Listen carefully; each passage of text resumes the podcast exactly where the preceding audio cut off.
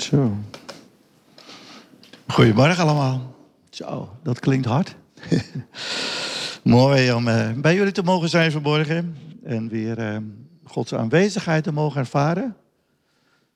Ook eh, mooie ontwikkelingen te zien bij jullie. Mooi. Veel nieuwe mensen voor mij. Ik kan me nog herinneren, een paar jaar geleden was het podium veel te groot. En nu is het bijna te klein. Mooi om te zien. Zo. Vanmorgen wil ik spreken over. Uh, zo, is dat hoog? Hoe moet ik Jezus verwachten? We leggen heel vaak de nadruk op. Wanneer mogen we Jezus verwachten? Vanmorgen wil ik een andere vraag stellen. Hoe? Wat vraagt dit van ons om Jezus te verwachten? Elke dag. Elke dag. Waar zijn we dan mee bezig? We leven tussen de eerste komst en de tweede komst van Jezus. Dat weten we allemaal. Het is de periode van de eindtijd, zo wordt die genoemd. En uh, waarin het niet steeds makkelijker wordt, maar waarin het wel steeds moeilijker wordt. Dat is wat de Bijbel zegt. En dat is ook wat we ook wel zien gebeuren. Het wordt er niet vrolijker op. En wat gebeurt er niet ongelooflijk veel, toch? Ongelooflijk veel. Nou, we krijgen het zomaar binnen via alle media. En dan komt het via al onze zintuigen, wat we zien en wat we horen, komt het zomaar in ons hart. Vloept het zomaar in ons hart. En wat gebeurt er dan in je hart? Wat gebeurt er dan in ons hart? In je denken en in je emoties. Wat doet het met je?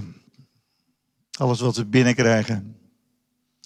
En misschien ben je wel moedeloos. Misschien ben je wel hopeloos. Misschien ben je wel angstig. Ben je boos geworden, depressief of agressief of passief of opstandig geworden door al het negatieve nieuws wat we zomaar via onze schermpjes elke dag binnenkrijgen. Met alle gevolgen van dien. En de geestelijke en de psychische nood is ongelooflijk hoog. Vooral onder jongeren. Schrikbarend hoog. Hoeveel jongeren zijn er die wanhopig zijn? Is er nog wel hoop? Wat is mijn hoop? Wat is mijn toekomst? Zijn daardoor ook depressief geworden, neerslachtig. Heeft impact. En daarna zien we de polarisatie, de verdeeldheid, die ook ernstig toeneemt. De overheid is bijna vleugellam en machteloos om alle vele problematieken doortastend aan te pakken. En hopelijk gaat er ook een besef komen dat deze ontwikkelingen deze neerwaartse spiraal die we ook in onze maatschappij zien, een gevolg kan zijn ook van een geestelijk verval in ons land. Het loslaten van God en van zijn woord, van weinig gebed en geen ontzag voor de Heer, heeft echt gevolgen, ook voor ons land. Mee eens? Dat heeft gevolgen. Daarom hoop ik dat er een, een moment gaat komen dat de wal, het schip, gaat keren. En daarnaast zien we de wereldwijde, wat we zien we wereldwijd een ernstig toenemende vervolging van christenen, van kinderen van God, van onze broeders en zusters. Lees de berichten maar van Open Doors of van SDOK of welke organisatie dan ook. En ik kan me best voorstellen dat er mensen zijn die gewoon het nieuws niet meer willen volgen. Gewoon uit zelfbescherming. En daarom verlangen we ook naar de wederkomst van Jezus. Want wanneer Hij komt, wanneer Hij komt, zal Hij alle onrecht wat we zien, waar we boos over zijn, zal Hij straffen. Hij zal recht spreken en dan maakt Hij alle dingen nieuw. Alle dingen nieuw. Amen. Amen. Maar met betrekking tot de kom van Jezus zijn we vaak bezig met de vraag: wanneer zal hij komen? En maar vanmorgen wil ik stilstaan bij die andere belangrijke vraag. Hoe moet ik Jezus verwachten? hoe moet ik mij daarop voorbereiden? Want we kunnen zo druk zijn met de wanneervraag. En we kunnen daarover speculeren en we kunnen erover discussiëren. Maar als we de hoe-vraag vergeten, dan is dat een ramp. Dan staan we misschien wel met lege handen. Want voor Jezus is de hoe-vraag veel belangrijker dan de wanneer-vraag. Als je leest in Matthäus hoofdstuk 24, wordt veel gelezen, gaat ook over de weeën en over de tekenen van de tijd. Maar aan de tweede helft van het hoofdstuk gaat hij spreken over de hoe-vraag. Waar wij mee bezig moeten zijn voordat hij gaat komen. En aan hoofdstuk 25 van Matthäus zien we drie gelijkenissen hoe dat we ons daarop moeten voorbereiden. Maar vanmorgen ga ik niet spreken over vanuit Matthäus, maar ik wil spreken vanuit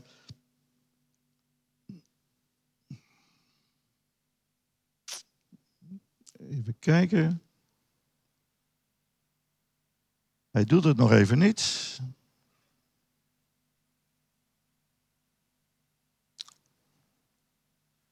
Doe ik iets verkeerd?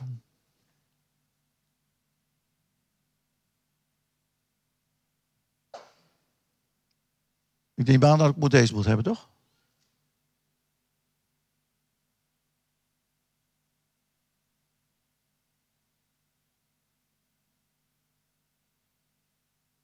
Ja, goed. Is de volgende. Ja. Vanmorgen ga ik lezen vanuit Jacobus hoofdstuk 5 vanaf vers 7 tot en met 11. Dat heb ik op mijn hart gekregen. En waar Jacobus schrijft. Jacobus is de halfbroer van Jezus. En is de leidende oudste van de eerste gemeente in Jeruzalem. Een heel radicaal persoon. En hij schrijft. Wees geduldig, daarom geduldig. Broeders, en ook zusters natuurlijk, tot de komst van de Heer. Zie de landbouwer verwacht de kostbare vrucht van het land en heeft daarbij geduld.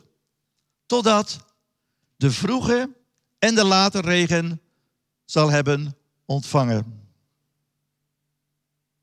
U moet ook geduldig zijn. En u moet uw hart versterken. Want de komst van de Heer is nabij. Nabij gekomen eigenlijk. Zucht niet tegen elkaar, broeders, opdat u niet veroordeeld wordt. Zie, de rechter staat voor de deur. Mijn broeders, neem tot een voorbeeld van het lijden en van het geduld de profeten die in de naam van de Heer gesproken hebben. Zie, wij prijzen hen gelukzalig die volharden. U hebt gehoord van de volharding van Job. En u hebt de uitkomst van de Heer gezien. Dat de Heer vol ontferming is en dat hij barmhartig is. Het eerste wat God van ons vraagt om ons voor te bereiden op zijn komst, is dat wij geduldig wachten op de komst van de Heer. En dit betekent voor ons geduldig zijn, langmoedig zijn, geduld oefenen, totdat Hij komt. Hij heeft immers beloofd dat Hij komt. Hij zal komen. Verwacht daarom met geduld ook dat Hij inderdaad zal komen. Sommigen zeggen, kwam Jezus maar terug. Waarom duurt het nog zo lang? En misschien heb je die vraag ook wel. Want er is zoveel lijden en er is zoveel onrecht toch. Maar God is ook zelf geduldig. De volgende dia staat in 2 Petrus 3, vers 9. De Heere vertraagt de belofte niet, zoals sommigen dat als traagheid beschouwen. Maar hij heeft geduld met ons en wil niet dat enige verloren gaan, maar dat allen tot bekering komen. Ik denk dat er een soort spanningsveld in het hart van God moet zijn. God ziet ook al het onrecht wat er gebeurt. En hij staat als rechter voor de deur. Maar er is ook die bewogenheid. En er is ook die liefde in het hart van God. Zijn passie. Omdat hij niet wil dat iemand verloren gaat. En daarom is God geduldig, want hij is liefdevol. En hij wil dat niets van zijn oogst verloren zal gaan. En daarom moeten wij ook geduldig zijn. Omdat God geduldig is, omdat hij wacht tot zijn oogst rijp is, vraagt het van ons ook geduld. Want het gaat om die ander die ook nog tot geloof moet komen. Ben je niet blij dat God geduldig is? Als je denkt misschien aan je kinderen, aan je familie, aan je buren of je vrienden, je collega's. Ben je niet blij? God kan zo komen om al het onrecht te straffen. Maar er is geduld in hem. Liefde en bewogenheid. Omdat God wil niet dat ook je kinderen, wie dan ook, die nog niet tot geloof gekomen zijn, dat ze ook behouden zullen worden. God wil niet dat iemand verloren gaat. Daarom zegt hij, wees geduldig. Geef me de tijd daarvoor. En er staat ook bij hoe dat wij moeten wachten. In vers 7, net als die landbouwer die wacht tot zijn oogst rijp is. Zo moeten we leren wachten. En in Israël betekent dit dat daarvoor eerst twee regens moeten komen. Een vroege regen. Sorry, dat is de volgende. We gaan even. Weer even terug naar uh, even de volgende dia. Ja, dan zie je vers 7 weer. Dat betekent dat er eerst twee regens moeten komen. Een vroege regen en een late regen. En wanneer valt de vroege regen? Die valt in de herfst. Bij het begin van de oogst, bij het zaaien van de oogst. En wanneer valt er late regen? Die valt in het voorjaar. Bij het binnenhalen van de oogst. Wanneer de oogst rijp moet zijn. Twee oogsten. En Israël betekent dat ze daarop moeten wachten, geduldig, totdat die twee regens gekomen waren. De vroege regen en de late regen. En wat dit ook geestelijk betekent, dat ga ik straks uitleggen. Ik ga even eerst naar vers 8, naar het tweede punt. Het tweede punt van hoe dat we op Jezus moeten wachten. We moeten ons hart versterken, staat er. Zoals ik al in het begin al zei, ons hart kan zo beïnvloed worden door alles wat we zien en door wat wij horen. En dat doet iets met ons hart. En daarom zegt Jacobus, versterk je hart. Versterk je hart. Zodat het opgewassen is tegen alles wat we zien en wat binnenkomt. En hoe moeten we ons hart versterken? Ga naar de volgende dia. En daarvoor gebruik ik de woorden van Paulus uit Efeze hoofdstuk 3, vers 14 tot en met 19. Daar bidt hij. En dan buigt hij zijn knieën voor de Vader. De Vader van onze Heer Jezus Christus. En dan bidt hij. En dan zegt hij, nou, de Vader, naar wie elk geslacht in de hemel en op de aarde genoemd, is, genoemd wordt, opdat hij u geeft naar, zijn, naar de rijkdom van zijn heerlijkheid, met kracht gesterkt te worden door zijn geest in de innerlijke mens. En dat is dus in ons hart. En daar bidt hij dus voor. Hij bidt dat de Heilige Geest het hart van de gemeenteleden in Efeze, die het ook lastig hadden, versterkt zal worden. En opdat Christus door het geloof in je hart wonend, woont en in de liefde geworteld en gefundeerd bent.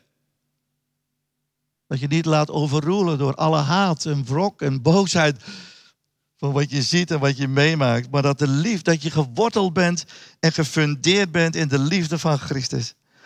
Opdat u ten volle zou kunnen begrijpen met alle heiligen wat de breedte en de lengte en de hoogte is.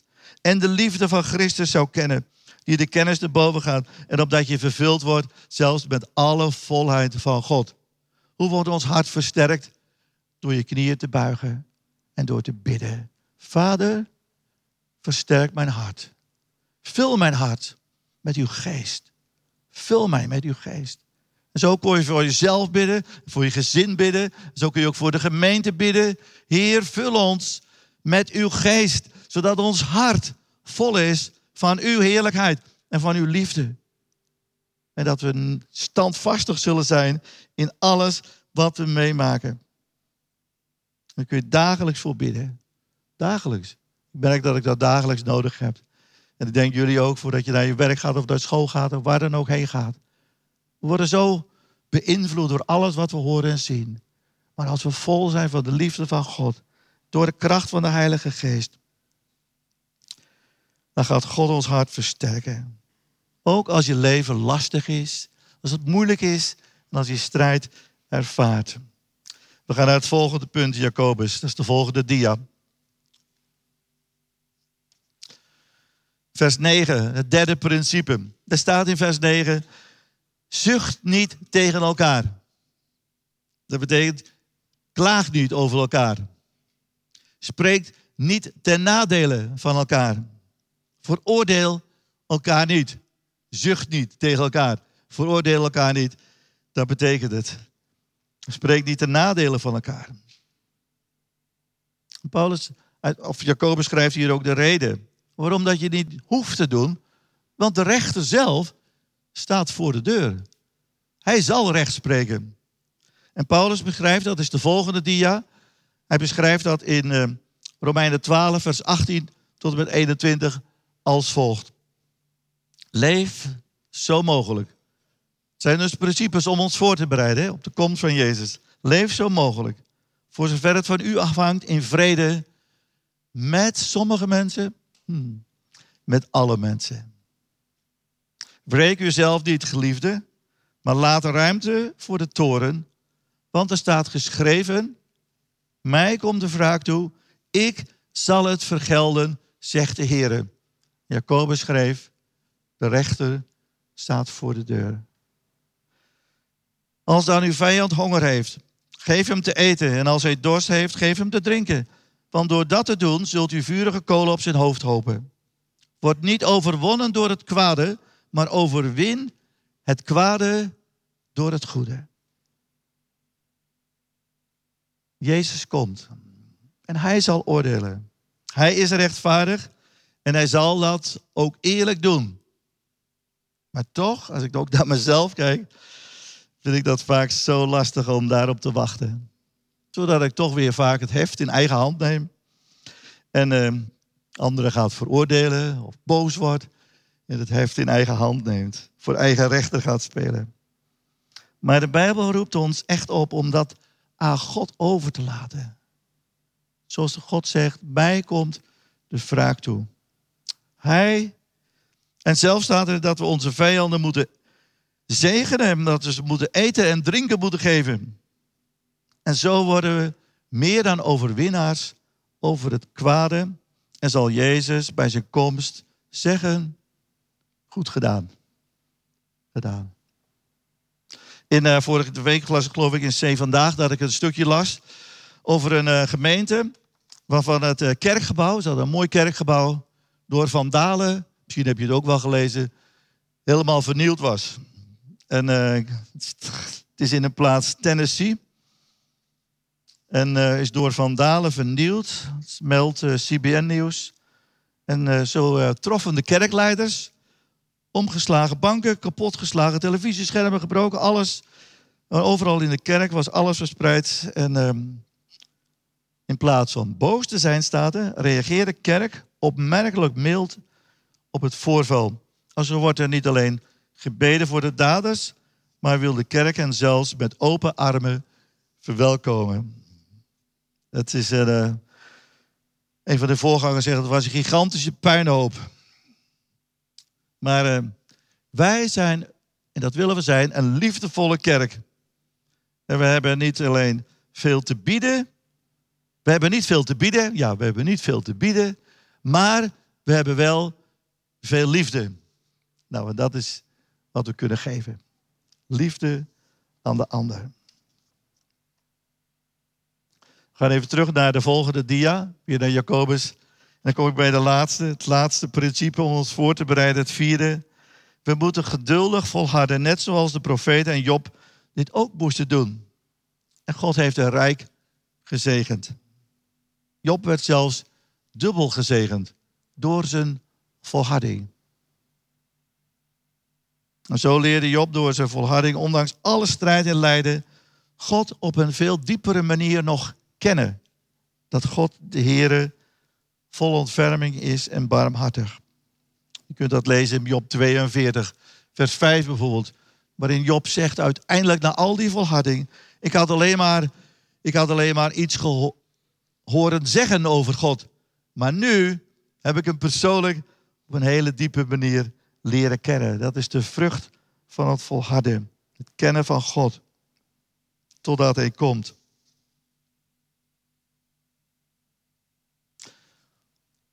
We gaan terug even nog weer ja, naar vers 7. Dat is, de, dat is deze dier. Ja. God wil dat niets van zijn oogst verloren gaat. Hij wacht tot de oogst rijp is. En daarvoor zijn die twee regens nodig. Hij wil niet dat iemand verloren gaat. Want dat is de passie van God. Is het hart van God. Maar voordat de oogst rijp is, zijn dus die twee regens nodig die we mogen verwachten.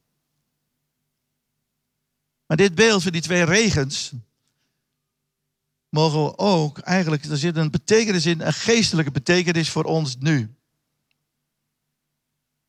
De eerste oogst, of de eerste oogst begon toen de vroege regen viel. En wanneer viel die vroege regen, geestelijk gezien, op de dag van Pinksteren, op de eerste Pinksterdag. En zo begon de beweging van de Heilige Geest, de beweging van de vroege, van de vroege regen. Waar ook Europa en ook ons land en onze westerse wereld zo rijk door gezegend is. En zo we, zodat we wereldwijd, ook vanuit ons land, het evangelie wereldwijd verkondigd hebben. Als vrucht van die eerste regen. Maar als we nu naar onze westerse wereld kijken, ook naar ons land, dan moeten we beleiden dat we God van, ver zijn, van God ver zijn afgedwaald en dat we opnieuw regen nodig hebben. Maar toch, God gaat door. God gaat door. Want hij geeft zijn eer aan geen ander. Hij is nog steeds vol passie om de hele oogst binnen te halen. En daarom zien we dat God zijn late regen laat neerkomen op landen en volken wereldwijd. Waar mensen juist worden verdrukt, waar ze moeten lijden, waar ze onrechtvaardig worden behandeld. Juist daar laat God zijn regen vallen. Maar ook hier. God gaat door. Al is het dan niet zo massaal, maar God gaat door. De late regen, Gods geest. Gods geest is opnieuw op een bovennatuurlijke manier krachtig aan het werk. En de late regen bewerkt een wonderlijke oogst op een bovennatuurlijke manier. misschien denk je, Kees, waar heb je het over? We zien dat niet op het journaal. En we lezen dat ook niet elke dag in de krant. Maar als je andere dingen leest, dan hoor je bijzondere dingen. En ik wil daar een paar voorbeelden van geven. Allereerst wat God op dit moment ook in Israël aan het doen is. Ondanks alles en alle pijn en verdriet en strijd wat er gebeurt. Gods geest, de late regen, is machtig aan het werk. Deuren zwaaien open voor het evangelie, vertellen de mensen van Wan voor Israël. Die met hun organisatie het evangelie doorgeven in Israël. We ontmoeten mensen die door de oorlog hun huizen moesten verlaten. En nu tijdelijk in hotels en in andere onderkomens verblijven. Ze zijn hongerig om antwoorden te horen op de over de vragen van het leven. Ze willen over God horen. Ze willen de waarheid weten. Ze zijn op zoek naar, op zoek naar hoop. Mensen nemen contact met ons op. Op zoek naar geestelijke hulp. Ze vragen om Bijbels. Ze vragen om Nieuwe Testamenten. We zien duidelijk dat God tijdens deze oorlog de harten van velen op Hem aan het richten is. Maar ook in Gaza is God aan het werk. En vorige week las ik, het is niet alleen maar kommer en kwel in Gaza. Jezus verschijnt in dromen en in visioenen aan tientallen Palestijnen, zo laat CBN Nieuws weten. Zo'n 200 inwoners van Gaza hebben hun hart aan Jezus gegeven nadat de Heer in dromen en visioenen aan hen verscheen. Zo vertelt Tassada. Misschien ken je hem wel. Tassada. Hij was de persoonlijke chauffeur van Yasser Arafat. Maar hij is tot geloof gekomen een aantal jaren geleden. En heeft nu zijn eigen christelijke organisatie. Deze groep omhelst elkaar, deze 200, in het besef dat ze allemaal hetzelfde visioen ontvingen. Zo is Gods geest machtig aan het werk. En er zijn zoveel landen waar ik voorbeelden van zou kunnen geven, maar dan uh, wordt het een beetje te laat vandaag. Maar toch wil ik nog twee voorbeelden geven. Dat is de volgende dia allereerst. Waar is dit?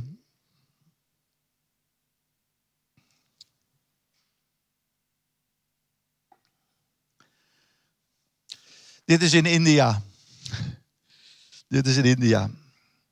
Dit is de grootste kerk van India met 300.000 leden. Ongelooflijk. Op zondag hebben ze vijf samenkomsten. De eerste samenkomst is al om zes uur s morgens. En om vier uur s morgens is het al een drukte van belang met files en, en auto's in de straten. Om bij de, zo vroeg mogelijk bij de kerk te komen om nog een plekje te vinden. Deze zaal is een zaal van 18.000 mensen, waar 18.000 mensen in kunnen. Daarna staat een zaal, een tweede zaal, waar 15.000 mensen in kunnen. En daar hebben ze er nog een zaal bij staan, waar dan 3.000 mensen in kunnen. Gelijktijdig.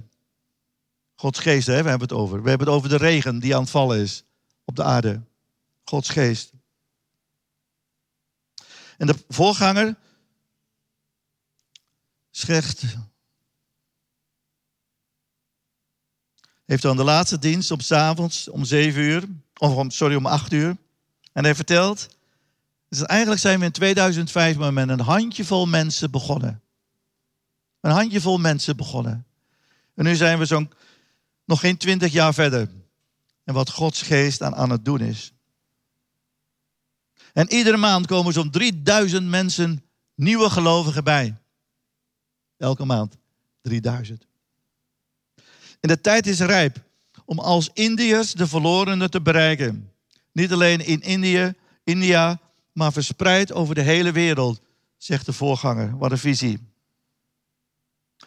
En gevraagd naar het geheim van dit succes, nou tussen aanhalingstekens aan antwoorden voorganger. We prediken het zuivere woord van God. En dat trekt mensen aan. En ze zijn ook heel praktisch bezig, want ze willen de liefde van God ook omzetten in daden. Ze hebben daarvoor een allerlei praktische programma's voor. En de voorganger zegt: het belangrijkste is het gebed. Het gebed om de regen is het belangrijkste wat, ze, wat, ja, wat, wat nodig is op deze groei te zien. Ze bidden om opwekking. En dan tijdens zo'n gebedssamenkomst zijn er wel eens zo'n 25.000 à 30.000 mensen die dan bij elkaar komen om te bidden. En is alles roze geur maneschijn? Nee. Dat ook niet in India. Juist niet in India. Maar hij zegt, hoe meer vervolging, hoe meer onze kerk groeit door de volharding van de gelovigen. Omdat Gods geest zo krachtig aan het werk is. En ik heb nog één voorbeeld. Nog één voorbeeld. Wat ik las in het Nederlands Dagblad, las ik net voor kerst. En ik las daar in 2011 kwamen de eerste berichten al naar buiten over de bekering van radicale moslims. Die door de oorlog in Syrië zijn gevlucht naar Libanon en naar Jordanië. Volgens de laatste serieuze onderzochte berichten zijn er inmiddels 46.000 bekeerlingen gemeld van vaak radicale moslims, die nu christen zijn geworden. En uit gesprekken met geradicaliseerde moslims blijkt dat daarin, wat daarin een belangrijke rol speelde. De eerste rol is de radicale, liefdevolle hulp die kerken onvoorwaardelijk deze moslims aanboden. De meesten hadden nog nooit een christen ontmoet. Maar toen ze hun liefde en hun vriendelijkheid zagen, riep dit bij hen vragen op. Waarom doen jullie dit? Wat ze te horen kregen, wat, wat ze kregen, materieel was niet het belangrijkste, maar de houding die ze in deze liefdevolle, radicale christenen zagen. Dat raakte hun hart. En dat is wat we net gelazen ook uit Romeinen hoofdstuk 12. Waar Paulus zegt, heb je vijand lief. Bid voor degene die je vervolgen. En dat is wat zij zagen daar, die moslims, die radicale, geradicaliseerde moslims. En het raakte hun hart. En de tweede reden waarom er zoveel tot geloof gekomen zijn, een tweede reden die je steeds hoort, is dat 83% van deze gevluchte moslims heeft een bovennatuurlijke droom gehad. Waarin ze een man zagen die hen riep. En in het artikel staan hiervan een aantal voorbeelden. Van een droom van mensen, 83% die een droom en een visioen kreeg van Jezus. Dit is wat Gods geest aan het doen is. Wil het niet bemoedigend? Je leest het niet in de krant. Maar God wil, voordat Jezus kan komen, dat zijn oogst rijp is. En dat zijn oogst wordt binnengehaald. Even de volgende dia. De volgende dia. Dat is dan daar in Syrië. Gaat niet om. Dit is de, oh ja, de tentkerk van Hamdou. Hij zit in het midden, in het wit. Is ook een, zelf een bekeerde moslim.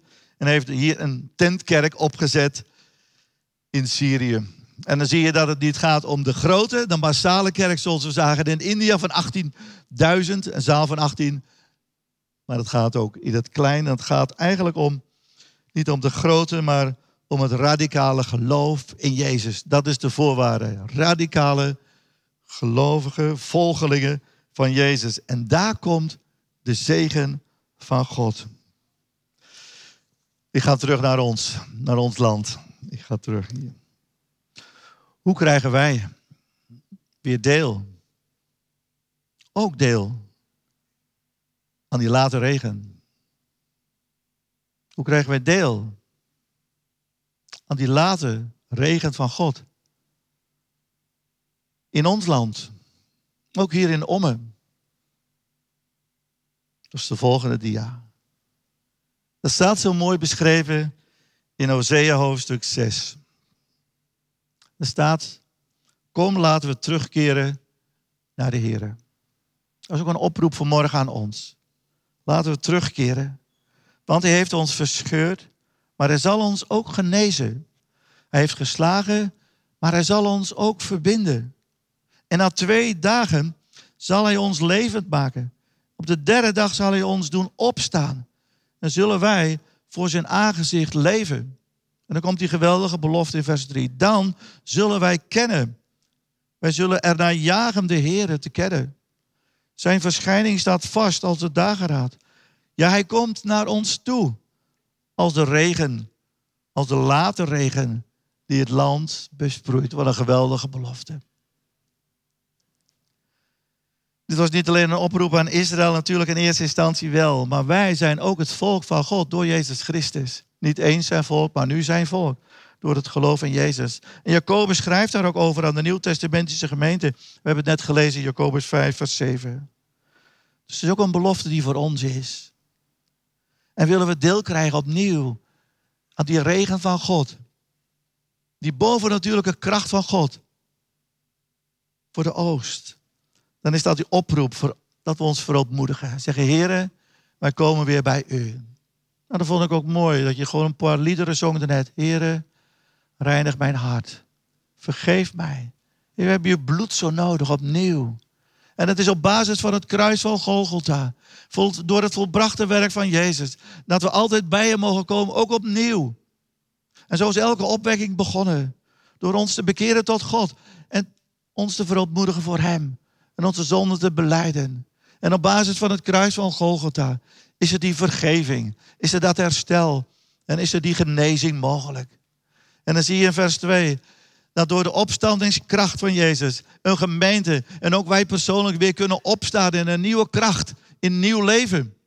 Door de opstandingskracht van Jezus, die op de derde dag opstaat, opstond. Het is vervuld. Er is weer opstandingskracht mogelijk. Door de kracht van Jezus, die is opgestaan en de dood heeft overwonnen.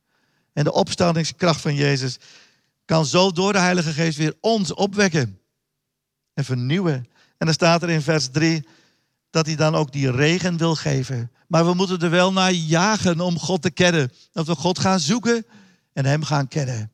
Dan komt hij tot ons. Amen, dan komt hij tot ons. En dan komt hij over ons. En ik bid gewoon, dank u God, dank u wel God, dat u wereldwijd weer mensen een droom heeft gegeven vannacht. Dat u mensen weer een visioen heeft gegeven. Soms zeg ik tegen mevrouw, ik ben benieuwd hoeveel mensen er vannacht weer een visioen gekregen hebben van Jezus. En we mogen er ook voor bidden. Dat we gewoon zeggen, heren, wilt u vannacht weer mensen een visioen geven van uzelf? Openbaar uzelf. Laat u zelf zien, oh God. En waar Hij zich laat zien, daar komt leven en daar komt oogst. Ik ga het afsluiten.